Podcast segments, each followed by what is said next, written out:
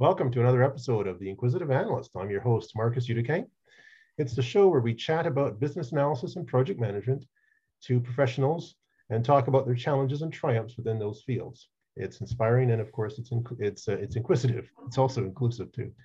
So my guest today is a career coach, agile trainer, and certified senior portfolio and project management professional. He's worked on many high-profile projects across Asia and the Gulf region, as well as the Middle East, China, and Canada. He's managed budgets of up to $250 million, which are quite large. So please help me welcome to today's show, Rami Kaibni. Welcome, Rami. Thank you, Marcus. My pleasure being here. Oh, you're very welcome. So I've got a few questions that we can go through today, and let's start with the obvious. How did you get started in project management?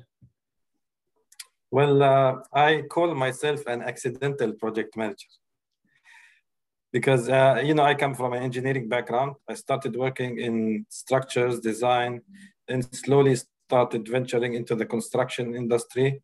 Mm-hmm. So a few years after I graduated, I found myself venturing from the design to managing small projects. Then I found it very interesting. So I dived into it more. I did another degree, and I've been working in the construction industry now for 17 years almost. Wow. And I've been managing projects for around, let's say, more than 15 years. Wow. That's amazing. That's fantastic. So it's good to have that level of depthness. And with your level of depthness, you seem to sort of have a foot in many different areas, but one of them is agile. So maybe you can explain to us what are some of the big differences are between, say, traditional project management and agile project management? A traditional project management is what's known as waterfall. It's pretty much a linear process where every phase starts when it ends, the other phase starts. So basically in traditional project management, the whole planning is done upfront. There is less flexibility. There is less mindset for a change, unlike agile. Agile is an inspect and adapt process. So we do things in iterations. We do small iterations, we inspect and adapt, then we move on. And so planning is done on the way. So in agile, cost and time are of essence, but scope might change based on the iterations, inspection, and adaptation. In traditional project management, time, cost, and scope are all as important, and the change in scope is much less than what you see in agile project management. So just out of curiosity, and I've always been curious about this, agile project management, is it actually used in the construction industry? And if so, how do they use it? Yeah, of course, it's used in the agile and construction industry. However, due to the nature of the industry, you can't use agile as a pure agile. So we use hybrid. It's an approach, waterfall agile approach. So basically, during the planning phase, we use an agile approach. So we include the client, all the consultants, the architect, the CM, which is the construction manager, all of us on one table. We do the plans in iterations. We do small iterations, send them over, we get feedback, we improve. So we end up with a design that is consistent with all the requirements by the client, and which is within our budget, of course, and timeline. Then when you move into the construction phase, it's so tough to do agile. Like you cannot do one floor, yeah, and then say, how can I change the upper floor? It's less flexible. So we go with waterfall. So it's a hybrid, and the design build is more of a traditional approach, but the integrated project management is more of an agile hybrid, agile waterfall hybrid approach, okay, which is what we use here in the projects I manage. Yeah, I've always been curious about that. I thought, like you said, you build the frame of the building, whatever it is, whether a house or it's maybe a corporate office building, and there's not much, you can't go back and change it, right? That's the That's the static part of it, more or less. Once it's done, it's done. Not like in Agile where you're iterating constantly. Like you said, you can't, once you build the steps, you can't go back and redo it. So I can understand being, having an environment where it's a combination of both waterfall and Agile. That makes more sense to me. So how does the project manager's role differ, say, in Agile project management? Is it simply, because I know they use the term Scrum Master to refer to a project manager, is it one and the same project manager, Scrum Master, or is there much of a difference in Agile project manager for the PM's role? There is a difference, and for me, I mean, there is lots of debate how this is different. But you know, for me, it is different in the leadership style. When mostly you do traditional project management, you are in a controlling, directive management style. When you are in a hybrid or agile environment, you do more of a supportive, facilitative role. Okay. You are part of a team. There is more emphasis on team. There is more emphasis on collaboration. So you're not just sitting from the top giving directions. You are part of the team who together collaboratively decides on what happens. So that's, for me, the main difference is the leadership style. So in a way, you are also more of a servant leader when you are working in a hybrid environment. Right. No, that makes a lot of sense. So you're running a company called RMK Coaching, and you provide mentoring, professional development coaching to your clients. Can you give us some idea of the services that you run, like some degree of how this benefits project managers? Yeah, sure. So I do different services. One of the services that I do is career coaching for people who are looking to venture into their career from the university, or for people who are looking to change their career or not happy in their career, or, for example, for new candidates who are just entering the project management field. And it's not strictly for project management. On the other hand, for professional development, I help guide candidates and clients to put a professional development plan for their team or for them as individuals, because I have so many different certificates, and I've ventured into so many different fields over the years. So I can, out of my experience, I probably would be able to advise others of what best suits them.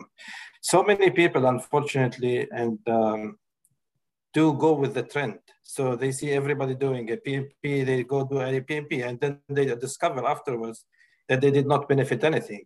Yeah. It's good to do professional development, but you should do the right professional development. The last thing that I do is management consulting.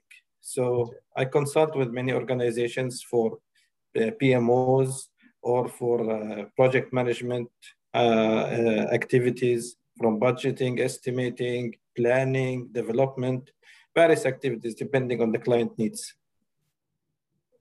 That's fantastic. So just out of curiosity, if someone were to come to you, would you do a needs assessment for them once they, say, for example, someone brand new to project management, they want to be able to get into the field, maybe they've got certifications, maybe they don't. What's some of the first steps that they would take with your mentoring program or professional development coaching program? First step, I have to know what are their goals, what's their background, what are their goals, what are they willing to achieve 10 years from now. And based on that, the first step is defining a career path or career plan for them. And this career plan includes practical professional work experience and professional development in terms of courses or certifications, because both combined together, for me, is a recipe for success. One can't live without another. I want to give you a construction-related example. It's like reinforced concrete. It's a marriage relationship between cement and reinforcement. Yeah, that makes sense. So that's good for people who are coming in from the beginning, fresh. How about people doing, say, a career change? Is it more difficult for them to transition from one career to the next? It's not, actually. I have published 2 articles about this, by the way, because so many people get overwhelmed when they want to change a career. It's not that difficult. And the reason I say that is because so many of the skills are transferable, especially the soft skills. I mean, the technical skills, if you think about it, whether normally when you change companies, sometimes you have to learn those skills again, which doesn't take time.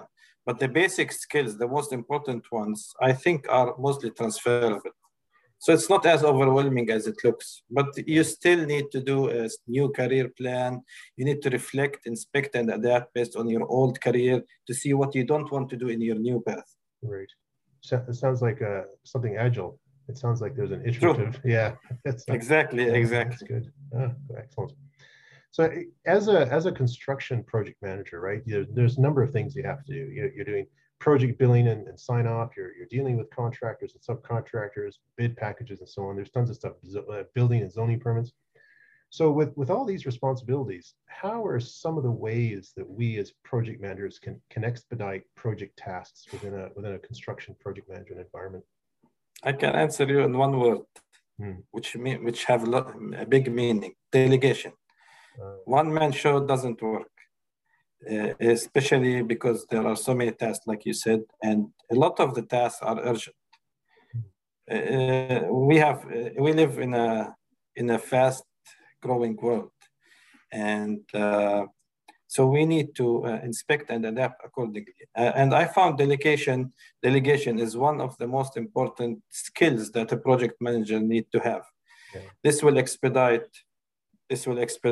tasks. This will ensure successful completion of projects and will give your staff a boost for their motivation. So whenever I start a project, I usually do a responsibility assignment matrix, and where I assign, or we together assign, responsibilities, who's responsible for what, and we reflect on this, and we also inspect this monthly to make sure it's working. Yeah, that makes sense. Yeah, always going back, like you said, iterating, making sure that you're up to date, that your goals are in place. That makes a lot of sense. So one thing that actually astounds me about you is the number of certifications that you have. And last time we talked, I think you said you had 50 professional certifications, not 15, but 50. How did you do it? What's the secret sauce? Where can we get it? Where can we get the sauce? Well, there is no secret sauce, but as I told you earlier, Marcus, for me, experience is one thing, professional development is another thing, and both together combined is a recipe for success. I put for myself 10 years ago a professional development plan, and I told myself every year I have to commit to doing certain number of professional development, whether it's courses, certifications, or whatever it is, until I feel I am at a good good place where I will wind down. But unfortunately, I am winding up, not down, because as I said, the world is evolving fast. So many things are changing. We have to stay on top of things, and in order for us to be competitive in this market, we have to stay ahead of the curve. So this is part of me staying ahead of the curve, staying on top of things. I think honestly, I think you're more than ahead. I think you're ahead of like 10 curves. I think you're with 50 certifications, you're way beyond the average person, that's for sure. So on the topic of success and wanting to know what area to go into, you talked about having a goal, sitting down with your clients who are just beginning in the field and saying, you should have a goal. So let's look at new graduates. There's new graduates come out, they're struggling to enter the PM field, or maybe those, like you said, transitioning in the PM field to another career. So what's your strong piece of advice on avenues of success? Well, first of all, never be shy to ask. When you first graduate, nobody expects you to know a lot. They expect you to ask a lot. They expect you to learn a lot. So I noticed so many of my clients, they're always afraid to ask because they don't want others to feel they don't know. There is nothing wrong with you not knowing when you first graduate. It's actually expected. So always be confident, Ask when you don't know, because when you ask, you will know.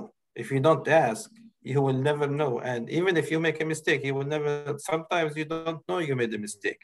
Yeah. And sometimes this mistake can cost you nothing. Other times it can cost you a lot. And this is where you are in trouble. Yeah, well, it's true. But the other thing too, I've noticed, and some people have said, it depends on the culture. Some cultures, it's sort of embarrassing, they feel, to ask questions because they say the teacher knows everything. So you just do what you're told. But I know in North America, it's different, right? You have to be inquisitive, right? You have to constantly ask questions. And that's one way to grow, right? It's one of the best ways to grow, I think. It depends on the personality, Marcus. It's not culture-based. I don't think it's a culture-based, because I've worked in so many places. Some cultures ask less than others, mm-hmm. but I find this is more dependent on the person's personality. Mm-hmm. That's good to know. Yeah. Some people are introverts, some people are extroverts. So, it makes a difference. Yeah. Yeah. And I think that can grow with age, of course. So if someone wants to get in touch with you, especially to your coaching company, what's the best way to do so? They can either contact me via LinkedIn or just visit my website, www.rmkcoaching.com. They can go to the contact page, send me an email or whatever they need, and we can take it from there. Fantastic. Any last words about RMK Coaching that you want to let the audience know about? I just want to give everyone just a simple advice. Never be shy to consult with a mentor or a coach, but when you consult with someone, make sure they are talking from their own experience, from their lessons learned. Don't go with someone who would give you a piece of advice based on theory. You need somebody to share his lessons learned or her lessons learned with you. This is where you benefit most, because they've been there, they've done that, they are talking from their own experience. Yeah. Yeah, no, I think that's true. Yeah, definitely the application side is very different from the theory, no doubt. Well, thanks very much, Rami, for joining us. It's been very informative, and I think the audience has definitely learned quite a lot. Thank you. Thank you so much, Marcus. It's my pleasure. All right, you're welcome, and have a great day. Thank you. Okay, bye.